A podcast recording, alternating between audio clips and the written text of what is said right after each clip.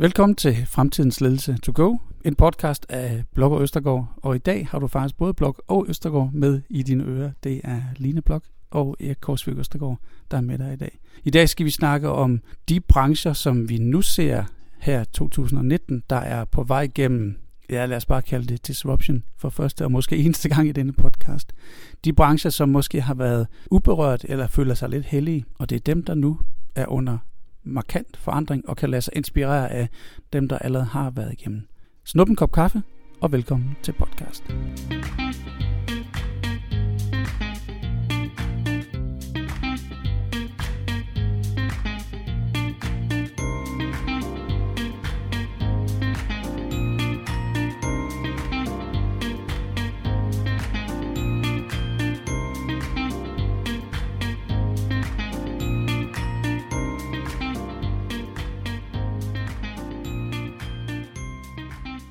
2009 og 2010 udgav Instituttet for Fremtidsforskning to rapporter. Den første hed An Economy, og den anden hed Ude af kontrol. Og de beskrev på hver sin måde det her begreb, der dukkede op for alvor i den tidsperiode, nemlig disruption. Og de forudsagde et antal markeder og brancher, som ville ændre sig markant. Og vi har indtil nu set, at ret meget af det holdt stik. Så nu er vi kommet til et nyt sted. Nu er vi kommet til der, hvor alle de gåseøjne lette industrier, de er i fuld gang med at omstille sig. Men nu er vi nået til de tungere industrier. Og de lette industrier, som du siger, det, i mit verden, der er det dem, som har et produktionsapparat, som nemt kan omstille sig, altså omstille sig mm. på måske en dag, eller en uge, eller et halvt år. Og det er typisk industrier, som har IT, eller har direkte menneske-til-menneske service øh, som en del af deres produktionsapparat eller deres distributionsapparat. Ja, vi ser det blandt andet i øh, bankindustrien. De har været hæftigt ramt af denne her ændring og har måttet lægge rigtig meget om. Det må man sige. Hele bankverdenen har jo nogle har endda gået så langt, så de har lavet hele deres produktionsapparat om, lavet det integreret på en helt anden måde. Netop for at kunne ikke bare få skiftet ud, men få at lave et produktionsapparat, som kan omstille sig med ganske få dage, eller med ganske få uger, eller ganske mm. få måneders øh, varsel. Også der er flasket op i IT-branchen, som jeg selv er, og har været igennem flere af den type bølger. Men der har vi ligesom været med i en konstant udskiftning af, det kan være en sprog, eller en teknologistak, eller en leveranceform, og den måde at forstå, hvordan IT er et netop et produktionsmaskine, eller den måde, du distribuerer dine services på gennem SoMe eller gennem uh, internet, tilhører den, lad os kalde det den, den lette branche, som er stand til at omstille sig. Mm. Ikke at branchen som sådan skal opfattes som værende nem eller let, men det er et apparat, der kan laves om rimelig nemt, eller hvor produktionstiden ikke er så lang. Ja, man kan sige det. Men udviklingstiden. Præcis. Time to market i den branche er måske, som jeg siger, måske uger, måneder eller halve år. Mm. Og ikke som nogle af de andre brancher, som vi kommer til at tale om nu, hvor time to market måske er, som den er i medicinalbranchen, 10 øh, år eller 15 år, fra du har fundet et active drug, eller når du bygger infrastruktur i Danmark, for du får en god idé til, du har en bro, eller du har en letbane, går der jo måske 5 eller 10 år. Og det er det, vi vil betragte nu som, eller betale om nu som, som værende den træge branche, eller den tunge branche. Mm. Det er mm. det, vi kigger på nu. Og det er der, hvor vi begynder at se, at nu begynder der at ske noget. Nu begynder at de at kunne mærke, at der er måske en anden pipeline, der er et andet flow ind, end man har været vant til. Og det er interessant. Og det var faktisk præcis det, som de to rapporter, du nævnte i starten, foreså. At det vil ske cirka omkring nu. Ja, hvis du er i stand til at grave ud af kontrol frem den pdf, øh, så øh, har de øh, et par sider henne øh, billede af en zombie, som billede på øh, industrier eller produkter, som bliver kannibaliseret af ny teknologi. Mm. Og meget af det, som de forudsiger, det er drevet af ny teknologi. Og det, som vi netop har snakket om, lignende de industrier, er er blevet forudsagt, er blevet lagt markant om. Det er netop IT-branchen, det er bankbranchen, finansbranchen, det er pension, det er distribution af fysiske services, som er blevet til virtuelle services. Og dem vi, vi så kigger ind i nu, det er jo for eksempel transport, mm. det er medicinalbranchen, det er måske den måde, man øh, planlægger og køber, går på ferie på. Ja. Det er måske uddannelsesbranchen eller uddannelsesinstitutionerne, mm. som måske har sværere ved at lave sig om, men nu bliver stillet over for nogle, både nogle muligheder og nogle krav i den her VUCA-verden, som gør, at der er nye forventninger mm. til transparens og leveranceform og tilgængelighed og service levels. Det er det, som bliver ramt nu i de andre brancher her. Og det er også de mere tung industri, cement og byggematerialer, som hidtil har været rimelig fredet, fordi vi skal jo bygge huse stadigvæk. Men nu begynder der at komme noget teknologi, der bygger husene på en anden måde, end man hidtil har set. Det er stadigvæk i sin gryen, men må det ikke, der sker noget også på det område? Jeg har da set flere, flere billeder eller giffer på Reddit af huse, der bliver printet, mm. og folk griner, som du siger, og folk, som er fagspecialister, griner også og siger, ja, ja, ja, det kan godt være, du kan printe et hus på 24 timer, men det kan jo ikke modstå den her type mm. belastning fra klima, det kan ikke øh, reproduceres på samme måde, du kan ikke flytte det, det er ikke modulært, og alle de ting har de jo ret i, men vi kan jo se, at de bliver produktet cement har nok sin berettelse lang tid fremad, men den måde, man producerer det på, distribuerer det på, den måde, man køber det på, den måde, man bruger det, er under påvirkning. Det er ikke nødvendigvis det primære produkt eller kerneværdiskabelsen, mm. som er under udvikling, men det kan være alt det omkring den måde, man kommunikerer med sine kunder på, den måde, man handler på markedet på, den måde, man inviterer folk ind til at være med til at samskabe nye processer eller nye produkter på, den måde, man varetager service på. Altså, det er alt det omkring af det, som, øh, som også bliver påvirket. Og med det kommer vi jo så også ind i, hvad er det, som man skal gøre, hvis nu man sidder i denne her tunge industri, og tænker, jamen, der er ikke sket noget hos os endnu. Man tænker måske, der kommer ikke til at ske noget de næste 10 år. Eller man tænker, ups, jeg må hellere orientere mig. Hvad er det så, man skal gøre? Hvad kan man gøre? Så hvis jeg nu, Line, hvis jeg nu sad som mellemleder i uh, en af de her industrier, lad os sige, jeg sad som mellemleder i Leo Pharma, eller jeg sad som mellemleder i øh, uh, DSB, og pludselig så, at um, jeg talte måske med min gamle studiekammerat, som kommer fra DTU, eller som kommer fra CBS. Og vi begynder at tale om de her ting, og vi har læst Harvard Business Review, og jeg, der sidder i en tre branche, siger, nej, nej, det kommer aldrig til at ske. Eller gør det. Hvad vil du give råd til sådan en sådan mellemleder, som, som har det ansvar for en branche, som måske ikke er under påvirkning? Mm. Det havde faktisk været et nemmere spørgsmål, hvis du havde spurgt om, hvis det var en topleder. For det er langt nemmere, for din topleder kan påvirke sin virksomhed langt mere. Mm. Og der vil jeg have svaret, gå ind og kig på, gå tilbage til, kig på, hvad er det for et produkt, I løser, eller lave det om fra, hvad er det for et problem, vi løser hos kunden. Vurder, er det det rigtige produkt, vi har. Er vi i det rigtige marked? Hele tiden gå tilbage og kig på, bygger vi huse, eller leverer vi noget til nogle andre, der bygger huse? Og på den måde igennem lave analysen forfra. Hvor er vores plads i verden? Skal vi kigge på det anderledes med den nye teknologi, der måske kommer, eller nye distributionskanaler osv.? Men tilbage til dit, dit rigtige spørgsmål med, hvad kan mellemlederen gøre?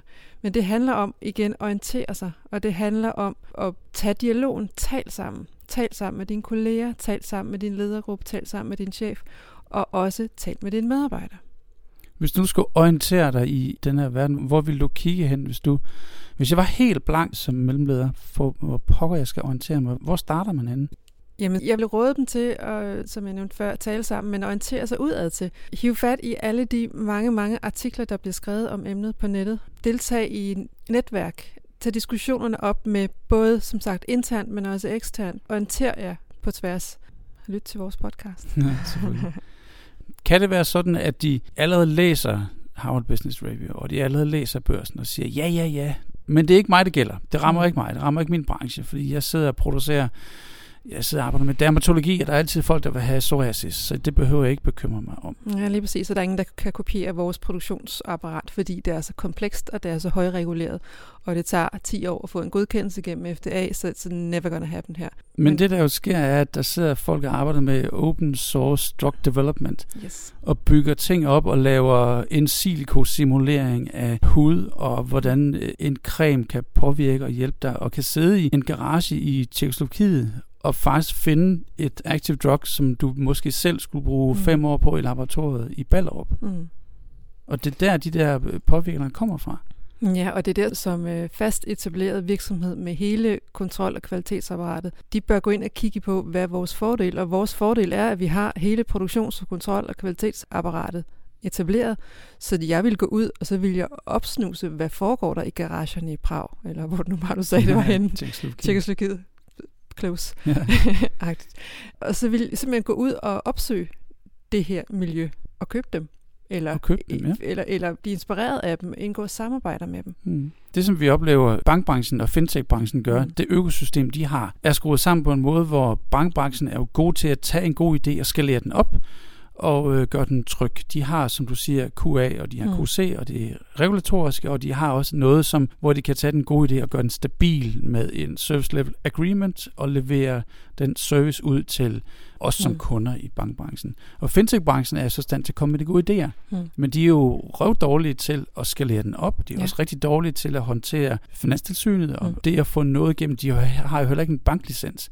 Så det, som bankbranchen gør, er at kigge på, hvordan kan jeg som økosystem udnytte, at vi har nogle speedboats, og vi har nogle supertankere. Mm. Og speedboatsen er god til at finde ting, Mm. og supertankerne er gode til at sejle dem det rigtige sted hen. Ja. Er det den måde, man kan kigge på det, hvis jeg nu var i medicinalbranchen? Ja, absolut. Fuldstændig samme måde. Lave samarbejder med dem, der finder idéerne. Hver især bør finde ind til, hvad, hvad er det, vi er gode til? Hvad er det, vi kan? Hvad er vores styrke i det her?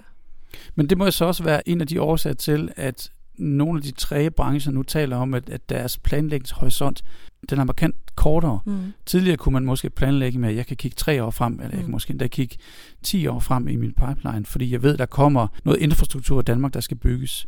Men jeg hører flere og flere rapportere om, at de er begyndt med en planlægningshorisont, som er bekymrende kort for Ja. dem, nemlig tre måneder. Ja. Og det er jo en helt anden ja, planlægningshorisont, åbenlyst, men måde man også øh, eksekverer på, måde man tænker taktisk med investeringer. Hvis jeg står med en investering, hvor jeg skal bruge øh, en million kroner på noget, som jeg ikke ved, at der kommer igen, hvordan pokker finder man mod til at træffe den beslutning? Jeg tror, det først og fremmest handler om, don't panic. Lad være med at gå i panik. Verden går jo ikke under, hvis vi begynder at kigge frem, og det er det, vi gør nu. Og ja, planlægningshorisonten er væsentligt kortere, men gå ind og kig på, hvad er det, vi kan? Hvad er det, vi er stærke til? Hvad er det, vi skal blive ved med? Og se på, hvad er givet? Hvad kan vi kontrollere? Og hvad kan vi ikke kontrollere? Den tror jeg er super vigtig at sige. Der er noget, vi ikke kan lave om på. Der er noget, som er vilkår. Og det kan vi ikke ændre. Og så kan vi gå og øffe over i lang tid, men sådan er det. Så kig på, hvad det, vi rent faktisk kan påvirke. Og det, man kan påvirke, er jo først og fremmest øh, sin egen respons. Ikke følelsesmæssig, men adfærdsmæssig respons til den type forandringer, der kommer nu. Nu siger jeg ikke mængde, nu siger jeg type. Fordi type kan godt ligge et andet sted, end vi er vant til. Og Mm. det er netop, som du sagde før, at begynde at orientere sig udad til og løfte den her, det kan være, man plus, det pludselig går op for en, at man har levet i en beskyttet osteklokke, Mm.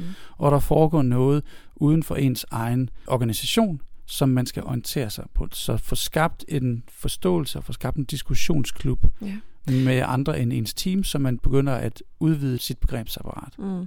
Jeg tror, en ret vigtig omstilling er denne her med, at vi kan ikke vide alt. Vi kan ikke være sikre på alt. De her 10-årsplaner og 5-årsplaner og og 20-25-planer osv. Omstillingen går fra, at det er faktisk okay at sige, vi ved det ikke. Vi har en idé om, hvad der kommer til at ske.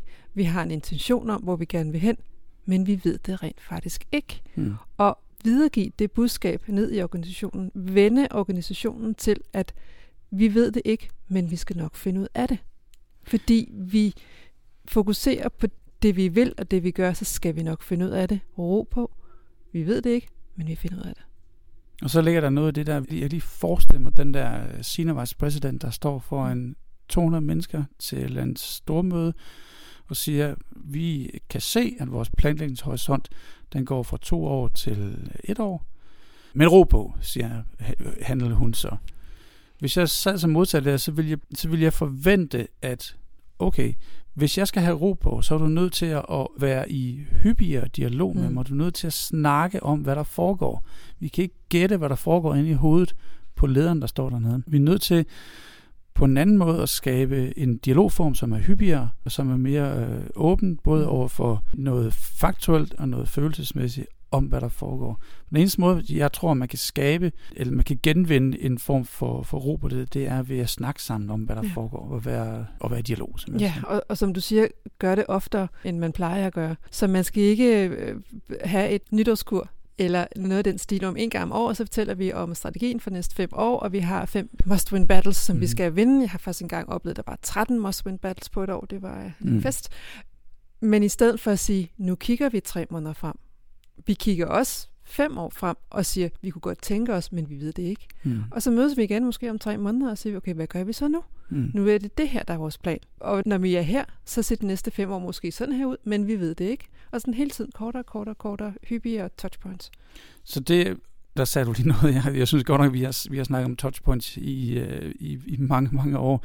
Det med at få hyppigere touchpoints og mere ærlige touchpoints, eller oprigtige, eller oprigtige touchpoints, det, det tror jeg er helt klart kernen i det der. Mm. Den næste må så være at finde ud af, okay, er der så noget, som der ikke er behov for længere, og noget, der er behov for i stedet for? Altså er noget, vi skal aflære, noget, vi skal mm. tillære. Det kan være hard skills eller human skills. Der kan være noget faktisk professionelt teknisk kunden, som der bliver mindre relevant, mm. enten fordi den forretningsmodel, man har, den bliver ændret, eller fordi den professionelle skill, man har, den måske bliver suppleret af et stykke software eller en robot. Ja. Og så den anden del, de der human skills, som du sagde lige før, hvis vi har en hypotese om, at den måde, man imødekommer det på, det er ved at snakke sammen oftere, altså skabe en begavet samtale, så må vi træne hinanden i at forstå de der human skills. Sige, mm. kan jeg læse et kropssprog? Er jeg i stand til at forstå, hvilken insights-profil du har, Line, når jeg skal tale med dig, når jeg skal høre på dine følelser? Er jeg i stand til at forstå, hvordan jeg bedst muligt laver et samarbejde, og ikke bare arbejder samme sted? Mm. Så det må både være en, at sætte ned og forstå, hvad, hvad der er mindre behov af nu, og hvad der er mere behov af. Og netop det der mere og mindre, det er jo nuancer, vi har med at gøre. Det er jo ikke et sådan fuldstændig øh, omkalfiltrering af alt, hvad vi gør, men det er et skred. Og spørgsmålet hvor langsomt eller hvor hurtigt det her skred mm. foregår, og om det foregår på alle områder på samme tid, på samme hast, eller med samme hast. Og det gør det jo sandsynligvis ikke. Det sker i forskellige tempi. Og det, jeg kunne forestille mig, der sker blandt medarbejderne, det er, at fra at man måske har en, to, tre spidskompetencer hver, jamen så bliver det meget mere blandet. Man kommer til at skulle kunne mange flere ting på tværs, fordi vi hurtigere skal skifte, fordi vi hurtigere skal kunne arbejde på andre måder. Og det tror jeg, at medarbejderne vil komme til at opleve, at jeg kan ikke længere sidde og bare lave en type arbejde. Jeg skal også lave noget andet. Mm. Det er der nogen, der synes, der er mega fedt, og der er nogen, der synes, det er øh, ikke så sjovt, fordi de hygger sig egentlig meget godt med at sidde og lave øh, det samme hver dag. Men det skal man lære, tænker jeg. Noget af det, jeg tænker i forhold til hele denne her snak, det er, nu har vi talt om, hvordan man som leder skal gribe det an. Og ofte så har man et forspring som leder, fordi vores job som leder er jo at orientere os i det her ting. Det er at, at lave strategien for virksomheden, det er at beslutte, hvor vi skal hen. Så derfor har man det forspring i forhold til medarbejderne. Og derfor er vi som ledere ofte længere fremme på change-kurven, end medarbejderne er. Og det skal man huske, at medarbejderne skal hjælpes igennem der er nogle af dem, som du nævnte før, hvis de har fokuseret på deres arbejde og ikke er typerne, som er så interesseret i, hvad der foregår i andre virksomheder eller andre steder, og sådan set bare har det fint med at udføre deres opgaver. Og lige pludselig så kan de se en pipeline, der før var 10 år, pludselig er 3 måneder.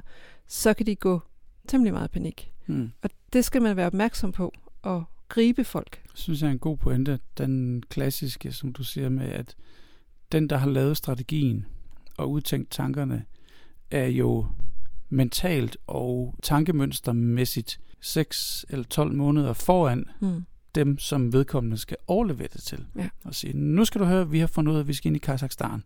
Ja. Fordi sådan, sådan, sådan. Men det at komme frem til, okay, skal vi overhovedet ud et andet sted? Hvis vi skal ud et andet sted, er, er det så i Europa? Mm. Hvad er præmissen? Er det Tyskland? Nej, det ender med at blive Kazakhstan. Og det tankemønster har, har måske taget 12 måneder at komme derhen til. At finde funding og finde mm. ud af, hvad koster det? Er der mulighed for det? Ja. Så man er, som du siger, du er langt foran mm. på den forandringskurve. Ja, så når man står og præsenterer det for hele organisationen, er man fuldstændig afklaret med, at det her er det rigtige, fordi vi kender alle overvejelserne. Mm. Men så sidder der altså 250 medarbejdere og tænker, what?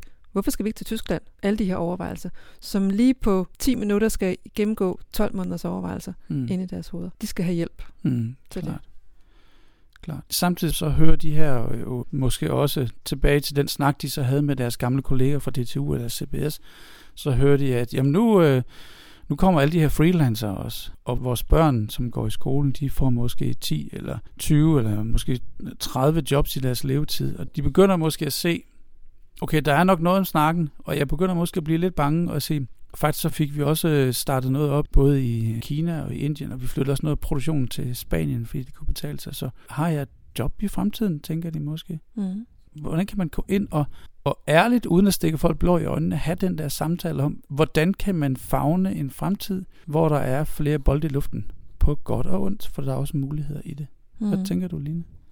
Jamen, det er jo et godt spørgsmål, og det er jo sikkert et meget nærliggende spørgsmål hos mange medarbejdere. Har jeg et job i fremtiden? Og jeg vil sige, men det kommer an på, om du selv kan forny dig. Det kommer an på, om du er klar på at slippe de opgaver, som nu er enten blevet automatiseret eller overflødige, og gå over og tage de nye opgaver, og de tilegne sig de nye kompetencer. Og det er benhårdt at sige det, men sådan er det altså. altså. Det er jo ikke en ny ting, og sådan har det jo altid været, når der kom ny teknologi, eller hestevognene øh, blev afskaffet til fordel for automobilen, jamen lige pludselig var der bare nogle jobs, der ikke var brug for, så man blev nødt til at lære noget nyt. Og sådan er det jo også her. Nej, du kan ikke blive ved med at sidde og lave noget, som der ikke er brug for mere. Og, og ja, hvis du ikke vil andet, så har du ikke noget job. Så du bliver nødt til at tilegne dig nye kompetencer. Der er vel også forskel på, på job og opgaver. Det kan Ja. godt være ens Ja. job eller ens rolle som værende kvalitetsinspektør. Mm. Stadigvæk er der. Mm. Men den måde, man udfører det på, er anderledes. Det skal gå hurtigere, Ja. fordi øh, vi kæmper mod de der kinesere, som kan producere noget meget, meget hurtigere, end vi kan. Og det skal foregå med en anden dialog, fordi pludselig har vi faktisk flere stykker software, som er i stand til for det første at, at sikre kvalitetskontrollen, så jeg kan nøjes med at fokusere på QA-delen, altså Quality Assurance-delen, og ikke Quality Control-delen. Og den opfølgningsmekanisme, jeg bruger, altså dem, jeg er i dialog med, er måske også et stykke software, som jeg arbejder ind i, så mit, min tilgang til, hvad der er i, i jobbet, Mm. ændrer sig. Det vi har talt om nu, har været, at vi har set ændring i de industrier, der var nemme at lave om. Dem, som fokuserede meget på IT og IT-services. Og nu begynder det at skifte til de typer af, af brancher eller industrier, hvor det er lidt tungere. Det kan være transport, det kan være byggeri, det kan være rejsebranchen, det kan være farma pharma som den helt store, tunge, tunge branche.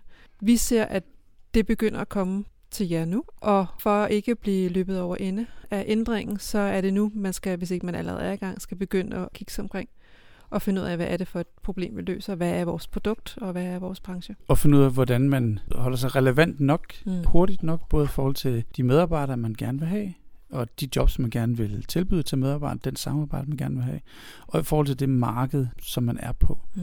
Og man kan jo med fordel kigge netop de brancher, som er undervejs i den her udvikling, som du selv siger, Line, dem, der har IT som produktionsapparat eller som distributionsapparat, for eksempel banker, og finansverden og pensionsverden, og se, hvad kan vi lære der? Og meget af det, som de jo arbejder med, det er at lave deres organisationsform på en anden måde. Start med deres mindset, deres tilgang, deres forståelse af de hårde kompetencer og de humane kompetencer, og så kigge på den måde, vi arbejder sammen på, altså vores organiseringsform. For det rammer både mm. strategi og taktik, det rammer den måde, vi er innovative og eksperimenterende på, det rammer den måde, vi bygger vores kultur og vores tilhørsforhold på, det rammer den måde, vi er organiseret på, og det rammer den måde, vi arbejder sammen med hinanden, og vi tager lederskabet i fællesskab. Og ikke bare forventer, at der kommer en senior vice president med en løsning. Tada, der var den. Ja. For den er vi nødt til at skabe sammen, og man er nødt til at, at læne sig ind aktivt og gå fra, at øh, forandring er noget, der rammer mig, til forandring er noget, jeg skaber. Noget, jeg er en del af. Mm.